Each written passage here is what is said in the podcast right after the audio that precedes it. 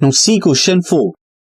Write the common difference of AP आपको इस AP का कॉमन डिफरेंस बताना और एपी क्या है? 0.6, 0.7, 2.8, 3.9 ये टर्म्स है इस एपी की।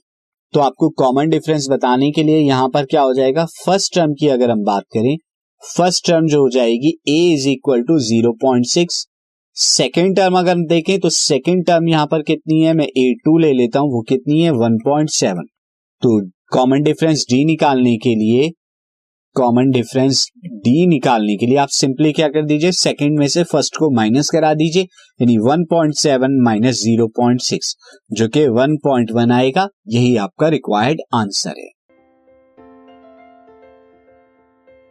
This podcast is brought you by Hubhopper Shiksha Abhiyan अगर आपको ये पॉडकास्ट पसंद आया तो प्लीज़ लाइक शेयर और सब्सक्राइब करें।